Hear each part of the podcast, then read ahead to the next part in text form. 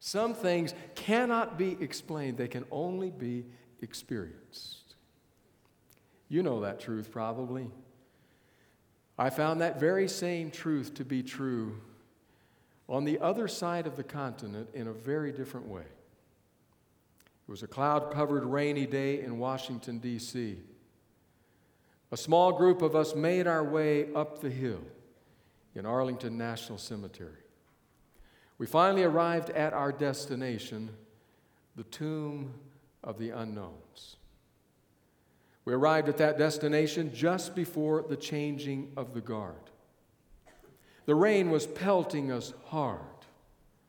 We were trying to duck under trees, trying to get out of the rain, trying to see, wondering, will they still have it today? And then we looked, and we saw that lone soldier, crisp, clean movements, pacing those steps, turning, pacing back.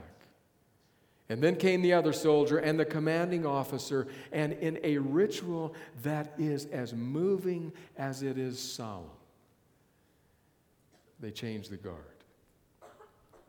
They ended up just it seemed inches apart, facing each other as that commanding officer inspected the weapon with crisp, clean, white gloves, every movement precise.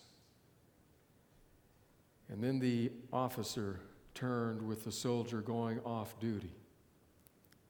And those movements that are so clean, they marched off, and another man took over.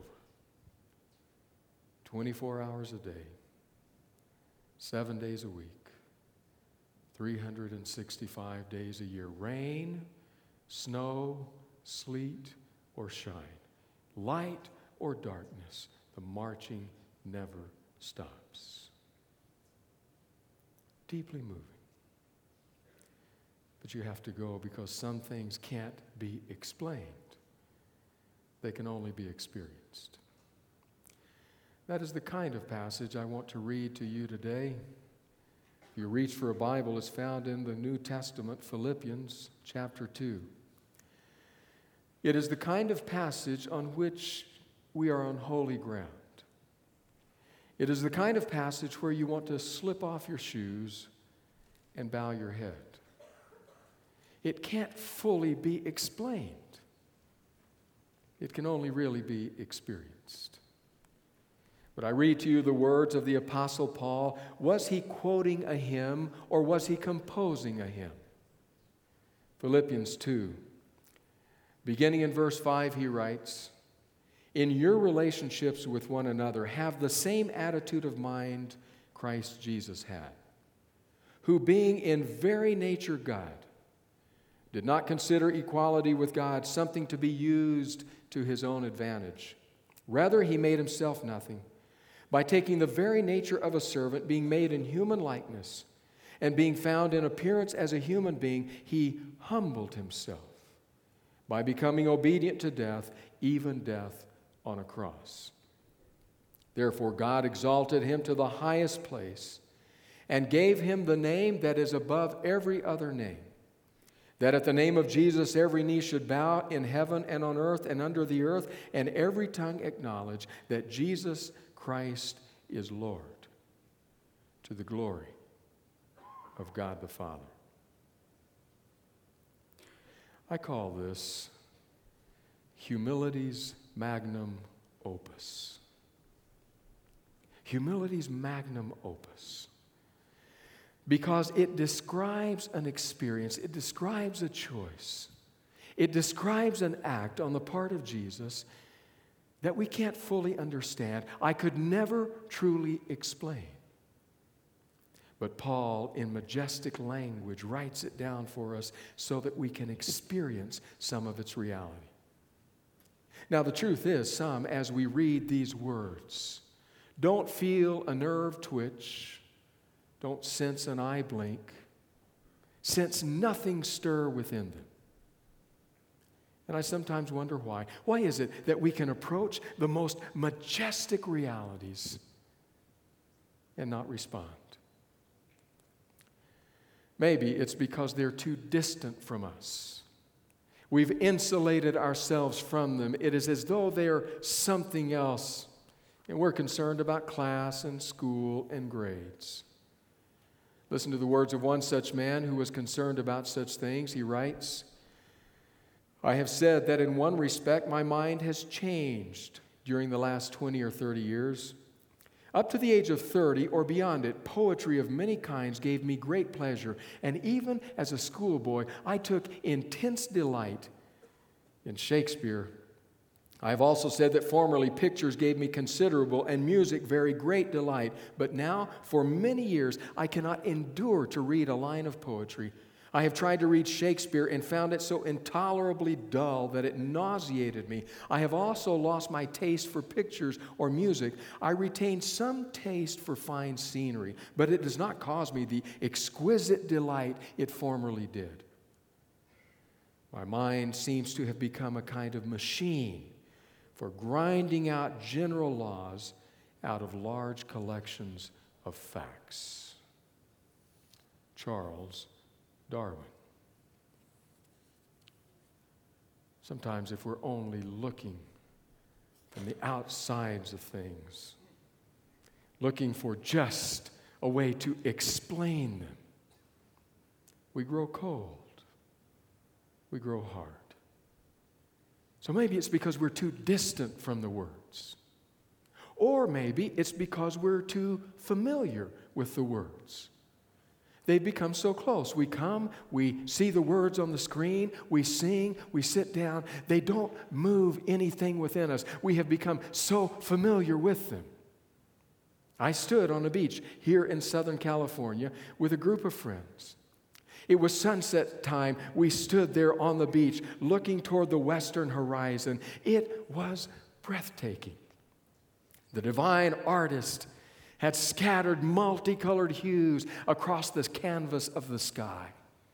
Fingers of different intensity of light and different colors streaked the sky above us, reflected in the water below us. The pounding of the surf we felt within us. I thought, what would it be like to see this every day? And so I turned and looked at the homes, the rich homes behind me. The one right behind us had huge picture windows, floor to ceiling windows, all the way across the front of the house. What would it be like? And then I noticed something. We were standing close enough to see. I noticed that every chair in the living room faced the other direction. I could see the backs of heads as people watched a 52 inch HD screen. Sometimes it's just so familiar. We turn and watch TV. But Paul, as he writes this, has something in mind humility's magnum opus. I think we can only truly hear it if we think about three realities about this song. First of all, we have to notice the key in which it is written. The key. We are used to a certain key in our society and culture. I saw it. I saw it on the television. I saw it with a talk show when one of the guests leaped up out of her seat and jabbing her finger at the audience, she said, I know how to take care of me. I love me. Remind me, me of T.O. saying, I want me some me. And I thought, that is the key of the culture me, me, me. And along comes Paul, composing humility's magnum opus, but he composes it in the key of you. You. You. It is for that reason that Jesus said, I will not cling to my rights as God, I will empty myself for you. The key of you. Second thing we must notice is that we tend to think that everything in any opus that we sing happens in the treble clef. It happens on those high notes, those strong, powerful high notes that bring the audience to their feet. It's all about being up high. But as we listen to humility's magnum opus, we suddenly hear the bass clef come in and realize this isn't just something about the heights, it's something about the depths. Down, down, down comes Jesus. Down comes God, stepping down the starry stair steps of the sky with a babe wrapped in his arms, wrapped in human flesh. The bass clef to the bottom. Humility's magnum opus. But thirdly, we have to realize that in actual fact, this is played on all the keys, from the highest to the lowest, and then back to the highest again. It covers the entire spectrum. Every note, every chord as the music first begins on a high key and then it goes down to the deepest and the lowest. But then, once again, the refrain begins to swell until the entire universe echoes with humility's magnum opus and drives people to their knees. It's the heights and the depths. That's the third reality of this opus. If we can enter into that, realize it's written in the key of you. It includes not only the heights, but the depths, but then it leads back to the heights. Maybe we can begin to experience something that can never be explained. It's the reality. But sometimes we are so far on the outside that we lose our sense of awe. Could I suggest to you that no one will ever hear humility's magnum opus unless they are willing to realize it's a place of reverence? I don't think, for example, a man who would slouch with his hat on before Michelangelo's David could ever hear the opus. I don't think a woman who would prance down the aisle of the Notre Dame Cathedral chewing gum could ever hear the opus. I don't think a medical student who would yawn through a live birth could ever hear the opus because it requires a recognition this is bigger than me. The story is told of a tour group going through a place where Beethoven had composed. There in that place was the piano, the piano he had often used and on which he had composed. Before the tour guide could stop her, a young woman slipped under the barrier, sat down at the piano, and began to play one of Beethoven's sonatas. The tour guide didn't take kindly to that and immediately strode over, and after a few notes on the piano, he removed her rather unceremoniously. She said to him, I'm sure that there are many people that come here who love to play on the keys of this piano. To which the tour guide said, No, actually not. He said, in fact, some time passed. The composer and musician Ignacy Paderewski came and was offered the opportunity.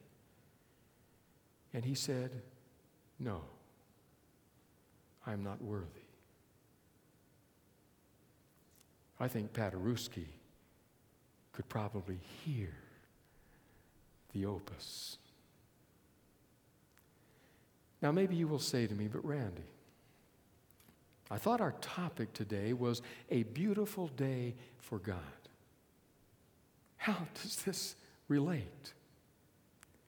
Well, I want to tell you how it relates because Paul writes this music. He writes these verses in a specific context. He is writing to a church that is divided, that is fractured, that is at odds with each other. And in the verses just preceding this, he has called upon them to come together, to be united, to be one. And it is as he is saying that, please, he says, have the humility to come together and to recognize the value of the other. Then he says, In fact, have the same attitude as Jesus had. And then the orchestra begins to play humility's magnum opus. And if you listen, it does something to you and changes how you treat others. And that, my friends, makes a beautiful day for God. In fact, maybe no one says it better than Jacob Needleman. He's actually quoted in Bill Moyers' book, A World of Ideas 2, as he recounts a most significant event. Listen to the Needleman's words. He says, I was an observer at the launch of Apollo 17 in 1975. It was a night launch, and there were hundreds of cynical reporters all over the lawn, drinking beer, wisecracking, and waiting for this 35 story high rocket to lift off. The countdown came, and then the launch.